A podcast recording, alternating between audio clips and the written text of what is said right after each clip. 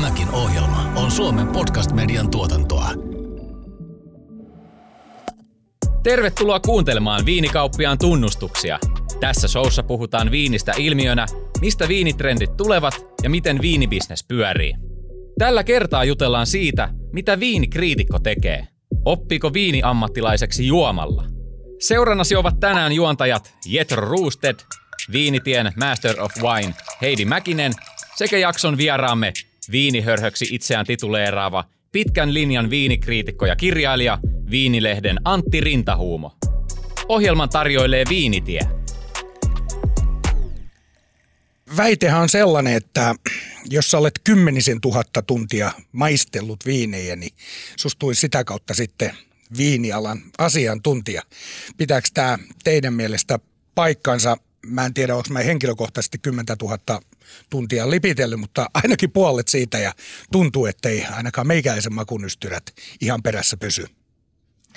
No en ole kyllä koskaan laskenut niitä tunteja, mitä viinin parissa on tullut vietettyä aikaa, mutta sen verran olen laskenut kyllä niin kuin maistettuja viinejä per vuosi. Ja kyllä parhaimpina vuosina päästään melkein sinne 10 tuhanteen viiniin, mitä tulee maistettua. Että, se, että litkii sen 10 000 tuntia tai 10 000 kertaa samaa viiniä, niin se ei välttämättä tee susta vielä ammattilaista. Mutta jos 10 000 erilaista viiniä maistaa, niin sitten varmaan kyllä alkaa jo vähän oppia niiden makujen ja aromeiden eroja.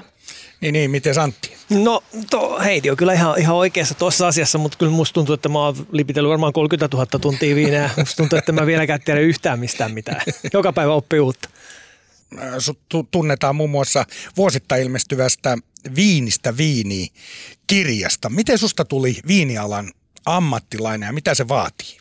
Hui, pitkä kysymys, kauas meillä on aikaa. Tota, ensinnäkin kiitos, kiitos kutsusta ja tota, itse mielelläni kutsun itseni viinihörhöksi enkä miksikään viiniasiantuntijaksi, koska jokainenhan meistä on oman, oman makunsa paras viiniasiantuntija, mutta viinihörhöksi itseäni mielelläni tituleeraa. Mun tarina on oikeastaan sellainen, että että tuota, mä kävin lukion jälkeen tuon ravintolakoulupuolen kokki, kokki ö, opinnot läpi ja tuota, musta oli kovaa vauhtia tulossa niin kuin kyllä keittäjä ennemminkin kuin mikään viini, viinihörhö. Ja tota, sitten jatkoin opintoja tuonne hotelliravintola- ja matkailualan liikkeenjohdolliseen ammattikorkeaan ja siellä olo aikana niin sitten tota, tutustuin Juha Bärilundiin, joka on tämmöinen nuoresta iästään huolimatta niin suomalaisen viini, viinialan niin kuin grand old man voisi sanoa. Eli tuota Juhalla, on, Juhalla on tuolla Ranskassa semmoinen Chateau Carsään niminen niminen tota, viinitila ja lisäksi Juhan aikana on perustanut myös viinilehden. Ja, ja siellä Haakassa ollut aikana niin sitten tota, tutustuin tosiaan Juhaan, vaikka olin ihan täysin niin kuin ruoka-ihmisiä siinä, siihen aikaan, niin mä ajattelin, että mikä se hienompaa kuin päästä sinne vaikka sinne Karsäänin viinitilalle sinne Ranskaan sadonkorjuuhommiin ja sitten tota, ihan suoraan sanoen arpa onnella pääsin sinne. Meillä oli opiskelijaporukassa vähän enemmän sinne tota, halukkaita lähtiöitä, kun Juha pystyi sinne ottamaan ja arvottiin sitten tietty määrä nimiä hatusta. Ja satuin olen niiden joukossa ja, joukossa ja sitten päädyin sinne Satokarsään nimiselle viinitilalle Bordeauxeen ja tota, kaiken kaikkiaan sitten pienten kuvioiden jälkeen olin semmoinen kaksi puoli vuotta siellä ihan koko päivä hommissa. Ja, ja siis siellä... teit tätä viinimaistelua nimenomaan vai? Ei vaan ihan siis viinituotantoa, että okay. viljelyä ja, ja tota, viinin tekemistä ja tot, totta kai maisteltiin aika paljon tietysti, tietenkin. Se 10 000 tuntia. No ainakin joo. Ja tota, sille tielle sitten jäin, että, että sitten aikanaan palasin taas takaisin Suomeen ja sitten siitä lähtien on ollut niin kuin viinilehden, viinilehden palveluksessa, että tuota, tai nykyään myös osakkaana. Mutta Sanoisitko sä Antti, että sä oot nimenomaan oppinut viinistä nimenomaan sen maistelun kautta vai onko sä lukenut kirjoja, onko sä käynyt jotain koulutuksia? No kyllä mä siellä Bordeauxssa kävin, otin, otin kursseja Bordeaux yliopiston alaisissa laitoksissa ja tuota, mutta kyllä se lähinnä on sitä itse tekemällä, tekemällä opittua juttua. Ja on toki totta kai lukenut kirjojakin mm. tietenkin siinä sivussa, mutta enemmän sitä learning by doing juttua. Että. Onko se ollut sitten semmoinen tavallaan niin kuin kisällimäinen oppipoika, niin kuin, että Juha Päril on ollut sulle se, se joka opettaa no ja se seurannut ehdot, perässä? Ehdottomasti, ja... ehdottomasti. Ja sekin, että kun Juhan kanssa tänä päivänä maistellaan aika paljon niin kuin viinejä ja arvioidaan, niin se, että kyllä meidän niin kuin arviot on hyvin pitkälle saman, samankaltaisia keskenämme, että ei meillä hirveästi, ei olla hirveästi eri mieltä viineistä, koska ehkä siihen on vaikuttanut just se, että mä Juhan kautta on silloin alun, alkujaan oppinut, niin kuin mikä tekee viinistä hyvän ja mitä asioita arvostetaan viinissä ja niin edelleen. Väistämättä on tullut samankaltaiset makumieltymykset. Ketä Santti sinne sitten niinku valitaan esimerkiksi tämmöisiin niinku lehdistöihin? Ketä ne on ne ammattilaiset? Miten, miten päätyy viini ammattilaiseksi vaikka kirjoittaa lehteen? Erittäin hyvä kysymys. En ole koskaan ajatellut tota. Sama kuin onnenpyörän juontajaksi sitä vaan pyydetään. Mulle ainakin kävi niin, että ei kukaan halua ottaa että onnenpyörän juonnopesti vastaan, niin mä olin ainut kuulemma ja kuulemma myös Alvin. okay. Kyllä mä luulen, että kai se nyt sieltä lähtee omasta, että jos sä olet toimittaja, jos nyt ajatellaan niin kuin lehdistä, jos sä oot niin kuin toimitt- toimittajaksi itsesi kouluttanut, niin sitten jos, sä, jos sua alkaa ruokaa ja viini kiinnostamaan, niin, tai olet niistä kiinnostunut, niin kyllä sä varmaan helposti alat itse ehdottamaan sitten, että jos kyseisessä mediassa on pienikin, pienikin tota palsta kyseisille aihepiireille, niin haluat ruveta tekemään sitä. Antti kirjoittaa Juha Bärilundin kanssa Viinistä viiniin opaskirjaa. Suosittu, vuosittain ilmestyvä opaskirja sisältää viinituntijoiden arvioita Alkon valikoimasta, tarjoiluvinkkejä sekä muun muassa poimintoja tax-free-valikoimista. Kuinka iso vaikutus painetulla sanalla on suomalaisiin? No miten sä Antti sitten näet, kun te teette Juhan kanssa tota Viinistä viiniin kirjaa, jota lukee suomalaiset kuluttajat, niin miten suurena niin roolina te näette sen oman tekemisenne siinä, että mitä muu Suomi juo? Ja miten se tavallaan teidän maku keskenään on sama, mutta onko teidän maku sitten sama kaikkien suomalaisten kuluttajien kanssa? No ei, ei tietenkään ja sitä me niin kuin yritetään aina painottaa kaikessa meidän tekemisissämme ja tota, ohjeissamme, että, että tota, älkää nyt, että, siis, eikä pelkästään me, että, että lehdistöhän ja media on täynnä kaikenlaisia viinisuosituksia, niin tota, Joo, sieltä saa varmasti vinkkejä, mutta mun mielestä ennen kuin niihin kannattaa niin kuin sokeasti luottaa, niin kannattaa ottaa semmoisia, muutama semmoinen viini, joka on mediassa niin kuin nostettu hyväksi tai saanut hyviä pisteitä tai, tai tähtiä. Ja muutama semmoinen, mitkä eivät taas ole sitten oikein kovasti asian, niin sanottuja asiantuntijoita niin kuin niin. Her, herkistäneet. Ja sitten sit vertaa sitä omaa makua. Että jos sä oot samaa mieltä sitten niiden niin sanottujen asiantuntijoiden kanssa, niin, niin siinä mielessä sä voit sitten niin kuin luottaa enemmän siihen ehkä siihen median ja, ja tota, tässä tapauksessa ehkä sitten meidänkin, meidänkin tota, arvioihin. Ja sitten jos taas et tykkää niistä, mistä mekään ei ole tykätty, niin tota... Mm. Mutta miten tota, onko se vähän sama niin kuin tuolla televisioalalla Peter von Pahet, jos hän antaa viisi tähteä, niin voi olla jo varma, että leffa on ihan paskaa. Onko se teillä sitten, teillä sitten sama, että jos tulee viisi tähteä tolle viinille, niin jätä ihmeessä se kauppaan. Aloittelija saattaa maisteluissa jännittää, sillä ummikon voi olla vaikea tiputella viinin makuihin liittyviä termejä. Mutta onko adjektiivien tiputteleminen aina olennaista ammattilaisellekaan? Niin, tässä on hauskaa tämä terminologia, tai paremminkin nuo adjektiivit, niin keksiks te niitä siellä jossain kammioissa, just näitä tannininen ja viipylevä ja pyöreä makuja? No. Tällaisia näin meikäläisen niin kuin korviin, niin se on aina, mä yritän niin kuin miettiä, että mitä ihmettä tollakin tarkoitetaan, että miltä maistuu pyöreä esimerkiksi, koska mä nyt heittäisin sen vaikka HK siniseen. Tämä on, tämä on oikeasti iso kysymys tämä, että minkälaisia termejä niin kuin viineistä käytetään, koska tota, se on ihan ammattilaistenkin keskuudessa, että, että, että tota, miten me puhuttaisiin semmoista yhtenäistä kieltä niin kuluttajien suuntaan. Se on, niin kuin, se on, se on tosiaankin haaste. Jos mä sanon, että, että viini on omenainen, niin Heidille se voi olla, Heidille tulee omenaisuudesta heti mieleen vihreä Granny Smith ja mulle taas tulee Red Delicious punainen omena. Ja sitten jos otat ne vierekkäin ne omput tuohon, niin niissä on ihan erilaiset tuokset. Niin ja sen takia oikeastaan niin kuin ammattilaistenkin kanssa niin ehkä vähemmän puhutaan niistä aromeista ja makumaailmasta ja puhutaan enemmänkin siitä rakenteesta, joka Kyllä. on vähän enemmän objektiivista. Siinä, missä nuo tietyt niin kuin hedelmät ja assosiaatiot on niin kuin subjektiivisia. Ja Kyllä. monesti huomaa, että kuluttajat tuleekin ehkä semmoinen niin kuin vähän vähän niin kuin ahdistunut tilanne, että jos mä sanon, että viini maistuu omenoille ja päärynöille ja sitten he ei löydä sitä omenaa ja päärynää sieltä, niin sitten mm. se on jotenkin ihan hukassa, että en mä osaakaan maistaa tätä viiniä ja mä oon jotenkin tosi paljon huonompi tässä mun niin kuin viinin nauttimisessa kuin ammattilainen. Niin, Mutta niin. sitten taas kun pystytään käyttämään tämmöisiä niin kuin objektiivisemmin mitattavia juttuja, vaikka että viinissä on tosi paljon hapokkuutta ja sitten kun oppii tuntemaan, että mitä se hapokkuus siellä suussa on, mm. niin sitten se on niin kuin helpommin ehkä lähestyttävää sitten kuitenkin, kun niin. se vaan, että lisätään kymmenen aromia, jotka pitäisi löytää sieltä lasista. Niin. Tai niin. sitten, että, että vähän tuosta niin semmoinen välimuoto, että niputetaan niitä aromeita, että puhutaan nyt vaikka punaisista marjoista, on se sitten Jetille vadelmaa ja Heidille mansikkaa ja mulle kirsikkaa. Mm. Niin totta se on helpompi löytää, jos puhutaan aromiryhmistä, että on punaisia marjoja tai on yrttisyyttä, onko se sitten nyt lipstikkaa vai persiljaa vai Mutta kyllähän se niin on niin kuin monessa asiassa, että tavallaan mitä enemmän sä opit siitä, niin sen enemmän sä myöskin nautit ja ymmärrät sitä. Että jos sä vaikka nyt maistat tosi paljon viinejä, niin se on sekin, että miten sä Jetro esimerkiksi kuvaat omaa viinimakua. Kyllähän se on tavallaan jos et sä koskaan miettinyt sitä aihetta tai, tai että millaisista mauista sä ylipäänsä tykkäät, mm. niin se on vaikea niin kuin miettiä. Ja se on vaikea ehkä löytää niitä niin kuin ihania nautinnon kohteita, mutta jos sä vähänkään koskaan kelaat sitä, että minkä tyyppiset viinit, tämä oli hyvä pullo, mitäs tässä viinissä nyt sitten on, miksi mä dikkaan tästä, niin mm. niin sitten sä pystyt niin kuin seuraavan kerran löytämään semmoisen hyvän ää, vaihtoehdon sinne ruokapöytään tai missä Joo. juotkaa viini. Niin onko sulla joku semmoinen tietty, että miten sä kuvailisit sun viinimakuun? No sehän menee meillä myynti tietysti niin, että jos et sä tiedä, mistä sä puhut, puhu epäselvästi.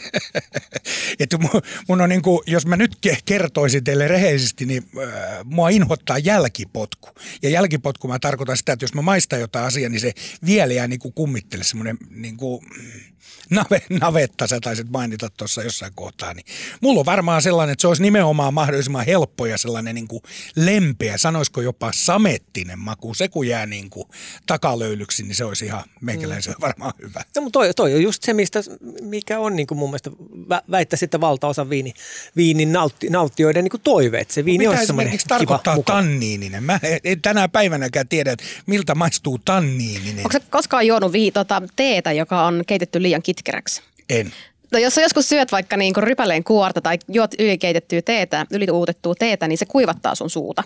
Ja se vie kaiken sen syljen, kaiken sen tavallaan kosteuden pois sun Aa. suusta. Joo, mutta se on, se on just näin Heidi, mitä Heidi sanoi, että sen tannini tunnistaa siitä suuta kuivattavuudesta. Se, sama, jos ostat viinirypäleitä, jossa on ne siemenet. Niin. O, tokihan niitä on siemenettömiäkin rypäleitä niin kaupassa, mutta että osta semmoinen, tai seuraavan kerran kun syöt viinirypäleitä, jossa on mm. siemenet, niin pure ne siemenet rikki. Mm. Sä huomaat, että tulee semmoinen tosi semmoinen mm. suuta kuivattava fiilinki sinne suuhun suunnat. Ammattilaiset arvioivat viinejä pistein tai tähdin. Mitä ominaisuuksia viiden tähden viiniltä vaaditaan? No miten sä Antti tuossa aiemmin sanoit, että, että hinta ei kerro sitä laatua, mutta mikä sen sitten kertoo? Mikä sulle on laadukas viini?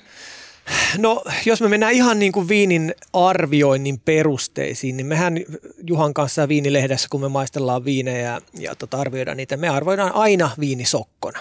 Se on meidän mielestä ainoa, niin kuin, ainoa oikeasti rehellinen tapa, jolloin sä arvioit sitä viiniä.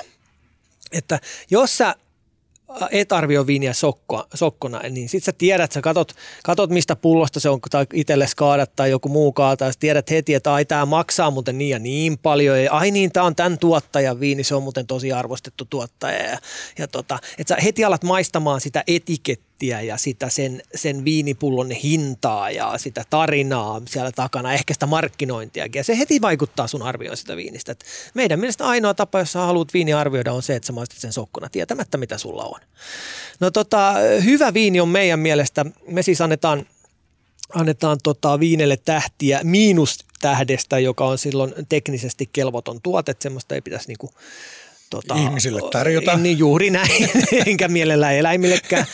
Ja, tota, ja sitten toisessa ääripäässä taas on niin kuin viisi tähteä, joka on meidän mielestä se maksimi, jossa sitten niin kuin kaikki viinin hyvät ominaisuudet, hienot ominaisuudet loksahtaa kohdalleen. Niin, niin meillä on niin kuin kriteereinä se, että ensinnäkin se täytyy olla teknisesti puhdas, tai hyvälaatuinen, sen ei välttämättä tarvitse olla ihan steriili. Et siellä voi olla pieniä semmoisia kauneusvirheitä, me sallitaan ne viineissä, kyllä pienet kauneusvirheet, ne yleensä tuo siihen viiniin vaan vähän enemmän luonteekkuutta. Mitä ne on? Mitä sä tarkoitat kauneusvirhe? No siis, no ehkä tämmöinen yle, yleisin kauneusvirhe, mitä voi olla, on se, että viinissä on vähän haihtuvia happoja happoja. Eli se on tämmöinen aromi, mikä tota, tunnistetaan yleensä semmoisena vähän niin kuin, jos se menee pitkälle, niin se on niin kuin kynsilakan poistoainetta, mutta se tuo semmoista, semmoista niin kuin tiettyä semmoista, mitenköhän niitä aromeja nyt voisi kuvata. Sitä ehkä mä olin, niin kuin, puhutaan monesta tämmöisestä niin kuin, vähän niin kuin etikkaisuudesta, mutta hyvässä määrin. Että niin. tuo lisää tavallaan se viinin raikkautta, mutta ei mene niin kuin liian pistävään semmoiseen niin, niin se epämiellyttävään. Että, että, että, pieni, tiettyyn pisteeseen asti haihtuvat hapot on oikein mukavaa ja monipuolista tuo kompleksisuutta siihen viiniin, mutta sitten kun se menee överiksi, niin sitten se on selkeä virhe. Joo. Eli, joo, eli se ei tarvitse olla täysin steriili meidän mielestä, mutta siis äh, kuitenkin suhteellisen hyvin valmistettu ja puhda, tu, suhteellisen puhdaspiirteinen. No sitten me arvioidaan viinistä niin kuin rakenne. Hyvä viini tota, meidän mielestä niin se täytyy olla tasapainoinen. Ja sitten kun puhutaan tasapainosta, niin mitä, mitä viinissä on? Siinä on hedelmäisyyttä, siinä on alkoholia, siinä on hapokkuutta ja punaviineissä vielä lisäksi tanniinisuutta. Ja saattaa olla, että viineissä on vielä jonkin verran makeutta. Mutta nämä täytyy olla semmoisessa niin hyvässä tasapainossa, että mikään ei niin kuin turhaa tai liikaa dominoi toisiaan. Se tasapainoisuuden käsite. Ja sitten meillä kolmas semmoinen, jotta viini saa meiltä viisi tähteä, Saatika sitten me käytetään vielä tämmöistä niin sydänmerkkiä, eli vielä erittäin luonteja. Hyvä sydämelle. Hyvä sydämelle, kyllä. niin tota, Pekka Puska. Niin tota, jotta se saa sitten vielä tuommoisen sydänmerkinä viinetähden lisäksi, niin me arvostetaan semmoista, että viini on niin kuin alkuperälleen tai rypälelajikkeelleen tai, tai sille omalle genrelleen tyypillinen. Et siinä on jotain tämmöistä persoonallisuutta tai jäljitettävyyttä, luonteikkuutta. Mutta tuleeko tämä arvio vasta sen jälkeen, kun tiedätte, mitä te olette maistanut? Ei. Ei, nyt mä tuli, oli, olisin vielä palannut siihen se, sillä, tavo, sillä tavoin, että, että tota, Tällä mä tarkoitan sitä, että kun me saadaan viini tuohon meidän lasiin ja tuoksutetaan ja maistetaan sitä, niin me voidaan ruveta niin kuin Juhan kanssa miettimään, että no okei, että tässä on tämmöisiä tämmöisiä aromeja, tämä voisi olla siitä ja siitä lajikkeesta tehty ja siellä ja tuolla päin maailmaa. Et siinä on niin kuin semmoinen, että jos sä olet harrastanut viiniä jo, jonkin verran, niin sä pystyt niin kuin jäljittämään sitä viiniä sen aromien ja makujen perusteella johonkin maailman kolkkaan ja johonkin rypälelajikkeeseen. Mutta – se ei estä sitä, että sitten kun me katsotaan, mikä se viini on, niin se voi olla, että se on tehty täysin toisesta rypälelaikkeesta ihan toisella puolella maapalloa. Mutta silti se voi meiltä saada ne täydet tähdet ja sydämet, ja koska, mm. koska siinä on ollut joku jäljitettävyys. Koska maailma on siis, maailma on täynnä viinejä, että kun saatat sen lasiin, niin tota, sä tuoksutat sitä, että joo, että, että tämä on niinku, ja maistat sitä, että tämä on teknisesti täysin fantastinen viini, täysin puhdaspiirteinen, tämä on todella harmoninen, mutta sulle ei ole mitään kärryäkään, että mistä lajikkeesta tai missä päin maailmaa se viini olisi mahdollisesti voitu tehdä. Että se on tietyllä niin tavalla aika geneerinen ja, niin. geneerinen ja persoonatoi. Niin semmoinen, meiltä mm. ei voi saada sitä täyttä, täyttä niin kuin tähtimäärää. Et siinä täytyy olla joku tämmöinen persona luonteikkuus. Niin. Tämä on mielenkiintoinen juttu. Onko teihin ylitetty vaikuttaa koskaan noiden viinitilojen suhteen? Tehän olette aika niin kuin, mielenkiintoisessa asemassa, jos te annatte miinus kaksi tähteä, niin ne ihmiset, jotka teihin uskoo, niin ei sitä tosta. Ja automaailmassahan tätä on tapahtunut, että kun on ajettu Kia tota ja ollut niin helvetin hyvä auto ja sitten sitä ostettu eikä ollutkaan, niin onko tätä vaikuttamista teidän suuntaan tapahtunut? No täytyy ihan rehellisesti sanoa, että hyvin, hyvin vähän. Niin, koska Muutamia... jos mulla olisi viinitarha, niin mä lähettäisin sun koritoukuun koko ajan ja soittaisin aamu aamuisen iltaisin, että onko kaikki kunnossa ja joko sä laitoit se sydämen mun arvosteluun. Joo, siis meillähän menee tosiaan se, että me annetaan sieltä miinus yhdestä sinne plus viiteen tähteen niitä tähtiä. Sen jälkeen tota, me näille viineille vielä generoidaan hintalaatusuhdepisteet ja ne, ne menee ihan karkeasti tota, ristiintaulukoinnilla. Että me, okay. et Sitten kun me ollaan maistettu viini, niin me katsotaan, että mikä se on ja tota, että paljonko se maksaa. Meillä on hintaluokat luo, luotu näille viineille ja sitten ristiintaulukoidaan, että jos se on saanut kolme tähteä kuuluu tähän, tähän hintaluokkaan, niin se saa hintalaatu pisteiksi sitten tämmöinen, joka, tämmöinen, joka menee sitten miinus kahdesta, joka on meidän mielestä ryöstö, plus kahteen, joka meidän mielestä löytö.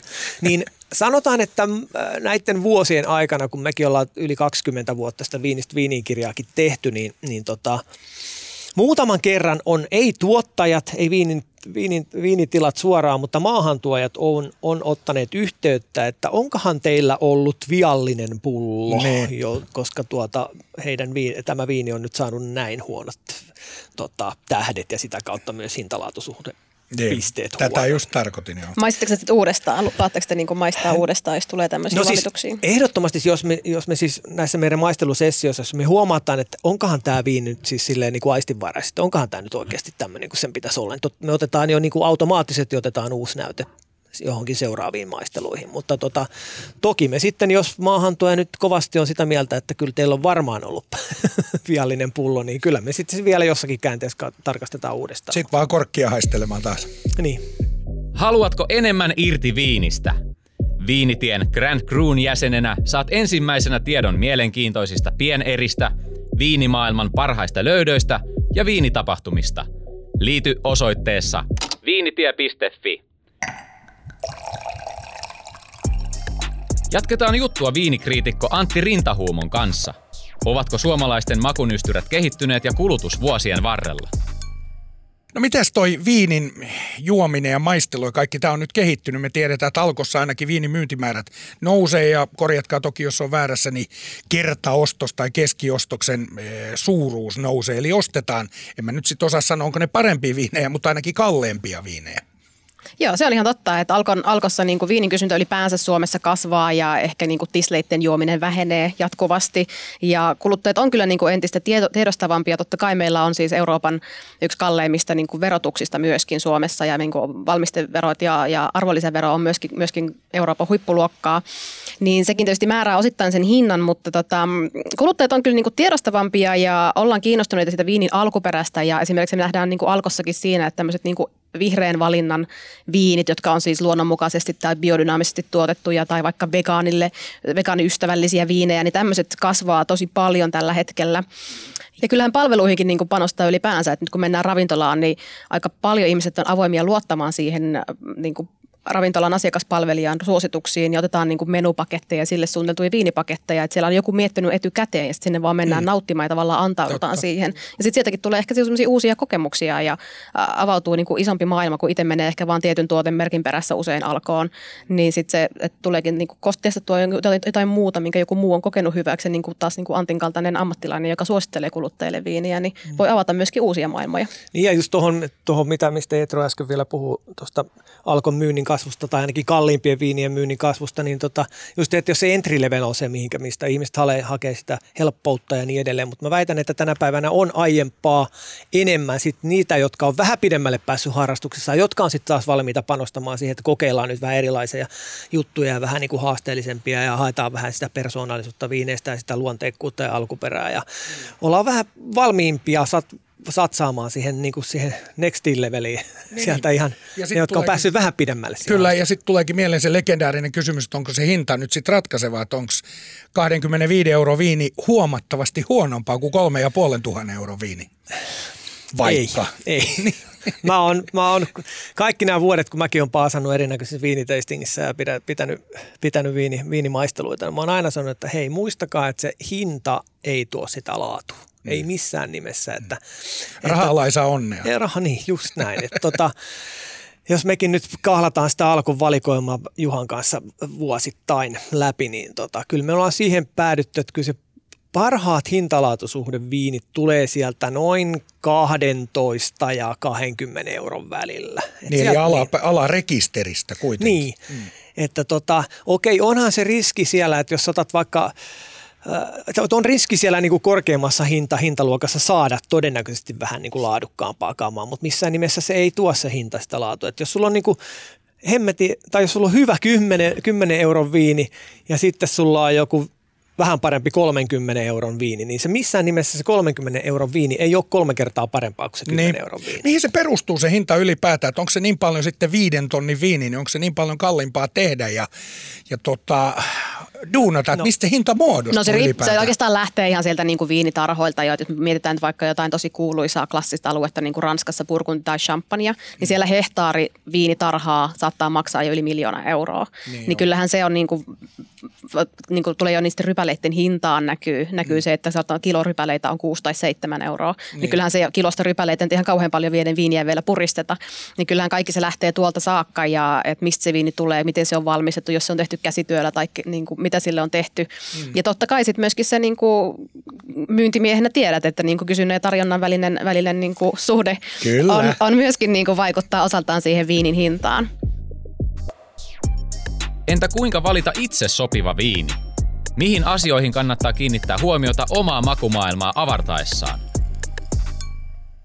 Selvä, no millaisia vinkkejä te nyt antaisitte sitten ihmisille, kun siellä alkojen hyllyjen tota, välissä pyörii, niin miten valita nyt sitten oikea viini? Siinähän aina etiketti, missä kerrotaan, että kovin on pyöreitä ja tannista meininkiä, mutta miten muuten, kun siellä ei saa maistaa, mikä on tavallaan pirullista. Se on, se on harmillista. Kyllä täytyy itsekin myöntää, että kyllä, kyllä olisi hienoa, kun alkoisi päästä siihen, että siellä saisi teemoittain aina vaikka vähän maistatella, mutta kun se se nyt ei ole vielä tänä päivänä mahdollista. Toivotaan, että siinä vaiheessa, jos ja kun monopoli joskus murtuu, niin sitten kun saa päästään siihen, että on viinikauppoja eri kaupungeissa, niin siellä saa sitten vähän maistatellakin siinä ennen ostotapahtumaa. Mutta ehkä se on just niin, kuin niin, että lähtee vaikka kokeilemaan muutamaa. Mun mielestä niin kuin vertailu on tosi hyvä, koska silloin sä huomaat niitä eroja paljon helpommin kuin se, että sä maistat yhden viinin tänä viikonloppuna ja seuraavan viinin seuraavana viikonloppuna. Että ostatkin kaksi viiniä ja mietit niitä niin kuin rinnakkain vierekkäin siinä laseissa ja katsot, että okei, että tässä viinissä on paljon kivempaa hedelmäisyyttä kuin tässä tai, mm. tai tämä on oma suuhun jotenkin sopivampaa ja miellyttävämpää ja toi toinen tuntuu vähän karheammalta.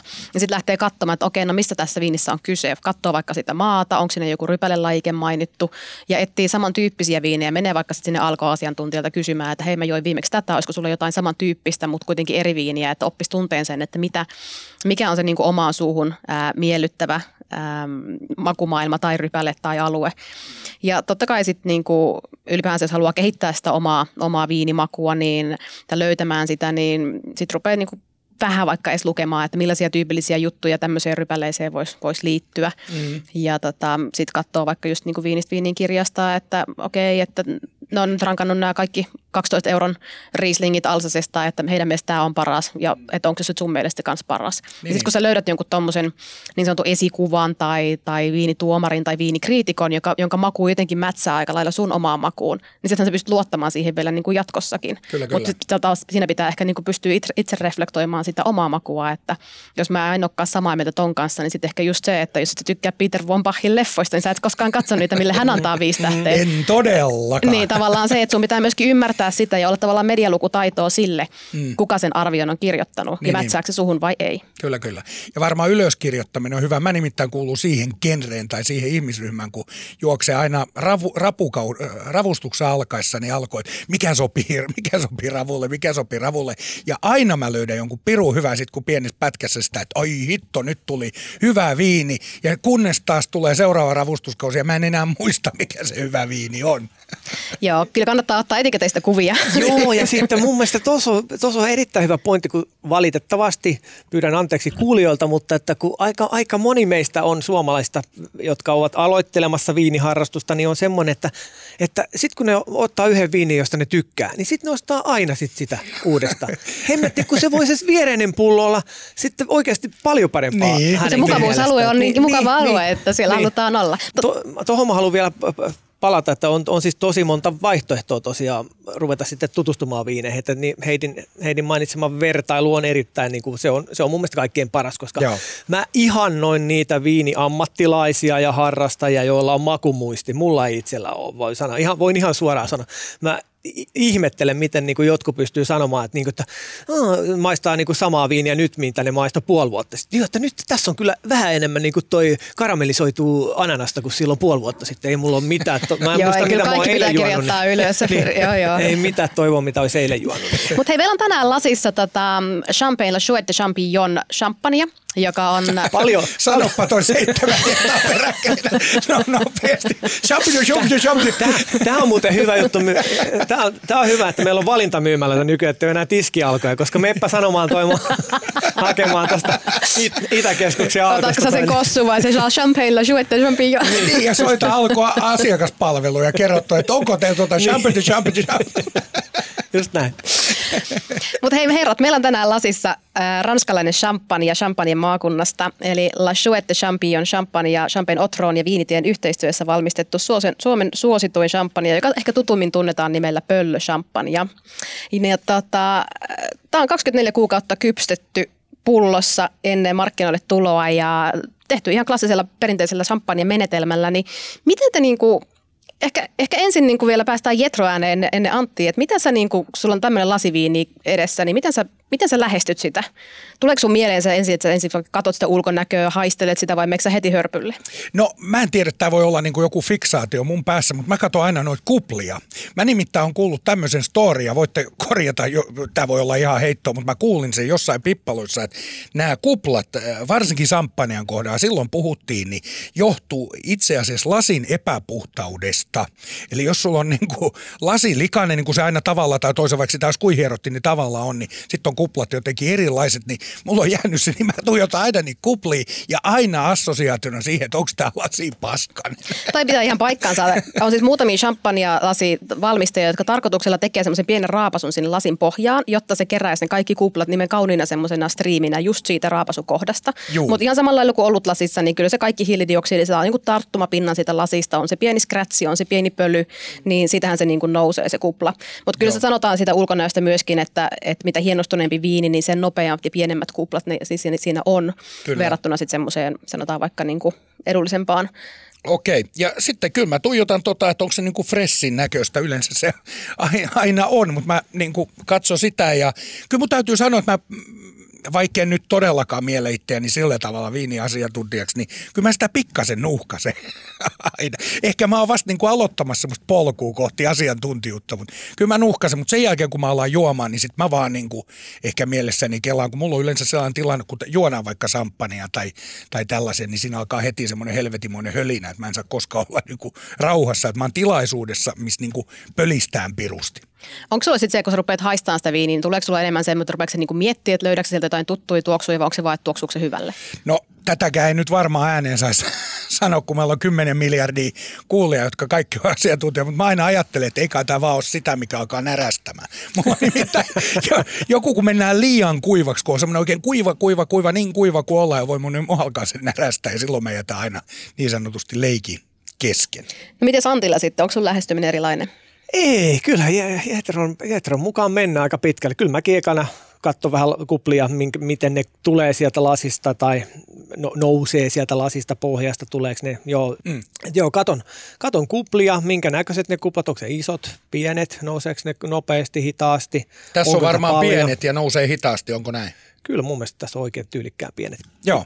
Ja sitten mä, sit mä otan sen niin kun, äh, varovasti tuohon nenuk, nenukille – ensin ja, ja sitten tota, sit toinen, toinen nuuhkaisu otetaan silleen vähän lasia pyörit, lasin pyörittämisen jälkeen, mutta ty, kyllä mä lähden ensin siitä, kun mä otan sen ensimmäisen tuoksun sieltä ilman pyörittämistä. Mm. Okei, tietysti kuplivissa viineissä ja taas tilliviineissä on vähän eri juttu, mutta että se mm. ensimmäinen varovainen nuuhkaisu siitä, niin mä sillä niin kun teen itselleni sen äh, ajatuksen tai, tai päätän, että onko siinä voimakas vai hentotuoksu. Mm. Periaatteessa ihan vaan tämmöinen kahtiajako. Kyllä, kyllä. Koska joskus on sille, että viini ei tuoksu miltään, vaikka se nostaa tuohon nenukille. Että vasta sitten, kun tota, sä pyöräytät lasia, niin sitten viinin, viinin tota, aromikkuus tulee paremmin esiin, koska se viini saa vähän happea ja sitten se vähän, vähän vielä jopa lämpenee siinä pyörittäessä. No ei se nyt hirveästi ehdi lämpenee muutaman pyörityksen avulla, mutta lähinnä, että se saa happea, joka mm. vapauttaa siitä viinistä sitten niitä aromeja. Mutta ensin, ensin vaan semmoinen Joo, ja täytyy sanoa, että tämä on aika raikkaan makunenkin. Mä tässä pikkasen siivutin. Mä en ole ehtinyt siivuttaa. Erittäin hyvä. Mitä sä sitten mietit silloin, kun sä maistat viiniä, niin tuleeko sulla just mietittyä sitä, että no mitä siellä suussa tapahtuu, vai onko se enemmän sen maku vai onko, se, niin kuin, onko sulla mitään kelloja? No varmaan on se, että niin, niin kuin mä tuossa alkuun jo totesinkin, että se, se niin kuin jälkimaku on mulla paljon tärkeämpi kuin se just se hetki, kun se pamahtaa tuosta äh, kurkusta alas, että mil, mil, mikä fiilis jää sen jälkeen. Ja mä, mä oon niin kuin yrittänyt tota, itse hiukan parantaa tätä mun harrastustani, että mä välillä ostan niin kuin tummat suklaa, varsinkin kun mä painan portviiniä, joka on mun ehdoton favorite kaikista, niin painelen sitä, niin mä yrittänyt tämmöisiä makuyhdistelmiä, että mulla on yleensä tuulihattu kädessä, kun esimerkiksi tämän kaltaista viiniä juodaan, niin mulla on joku ihana tuulihattu kädessä. se, se, niin kuin se yhdistelmä ja miten se jää pyöriä tonne suuhun. Joo. Niin, mä oon monesti miettinyt, kun te arvioitsijat arvioitte näitä erilaisia viinejä sitten ja löydätte vaikka mansikkaisuuden siitä ja itse lipittelen tuolla omassa pikkuboksissani ja ei löydy mansikkaa ei sitten kirveelläkään vaikka kolme pulloa on mennyt, niin onko se joskus epäonnistunut tavallaan siinä arviossa niin, että sä oot itsekin maistanut sitä uudestaan ja että ei hemmetti, että ei tässä mansikasta ollut tietokaan, että tämähän on mustikka. Joo, siis lukuisia kertoja ehdottomasti, että tulee, tulee semmoisiakin tilanteita eteen, että että kun sokkona sä maistat, niin sitten kun niin kun Heidikin tietää, että kun sokkona maistat, sitten sulle tulee ensimmäinen ajatus sitä tuoksusta ja mausta, että hei, tämä on muuten varmaan, tämä on muuten Cabernet Sauvignonista tehty viini. Sitten sä rupeat niinku heti mielessäsi vaan kelaamaan niitä, että mitäs Cabernet Sauvignoniin kuuluu musta herukka, vähän yrttisyys, ehkä vähän paprika ja sitten sä kirjoitat ne tyylikkäästi näin ja no, tyytyväinen, että no nyt tuli viiniarvio ja sitten sä katot mikä se viini, aha, tämä onkin Pinot Noir, että tästä olisi pitänyt löytää ihan erilaisia aromeja. Se ihmismieli on niin jännä, että se ensimmäinen mieleyhtymä, mikä sulla tulee, niin siitä on aika, aika vaikea päästä eroon. Ja jos sä menet siinä ensimmäisessä niin kuin metsään, kun sä rupeat heti sitten hakemaan niitä, niin kuin, niitä aromeja, joita sä tiedät liittyvän siihen viiniin. Niin. Etkä kuitenkaan löydä niin siitä lasista, mutta sä kirjoitat vaan ne, mitä, mitä sulla on mielessä, tietoa siitä viinistä. Niin näitä, näitä tulee usein, usein mieleen, usein, usein eteen, mutta tota, täytyy sanoa, että hei, viineistä oppii joka päivä uutta ja tota, sehän tekee tästä hommasta hauskaa. Ei näissä, ole, näissä ei ole oikeasti yksiselitteisiä totuuksia. Näissä on vain mielipiteitä. Mä kannustasin kaikkia niin kuin kokeilemaan rohkeasti erilaisia viinejä, löytämään sen oman, omassa suussa parhaalta maistuvan viini. Sillä, sillä tavalla nämä hommat kehittyy ja omaa maistamistaan pystyy kehittämään. Hienoa, kiitoksia. Tähän on hyvä lopettaa. Kiitos keskustelusta. Kiitti. Tämä oli Viinikauppiaan tunnustuksia podcastin avauskauden kolmas jakso. Seuraavassa jaksossa puhumme siitä, mikä kallissa viinissä maksaa. Tämän sarjan tuotti Viinitie. Jos pidit sarjasta, muista seurata sarjaa Spotifyssa tai tilaa show Apple Podcastista. Nähdään ensi kerralla.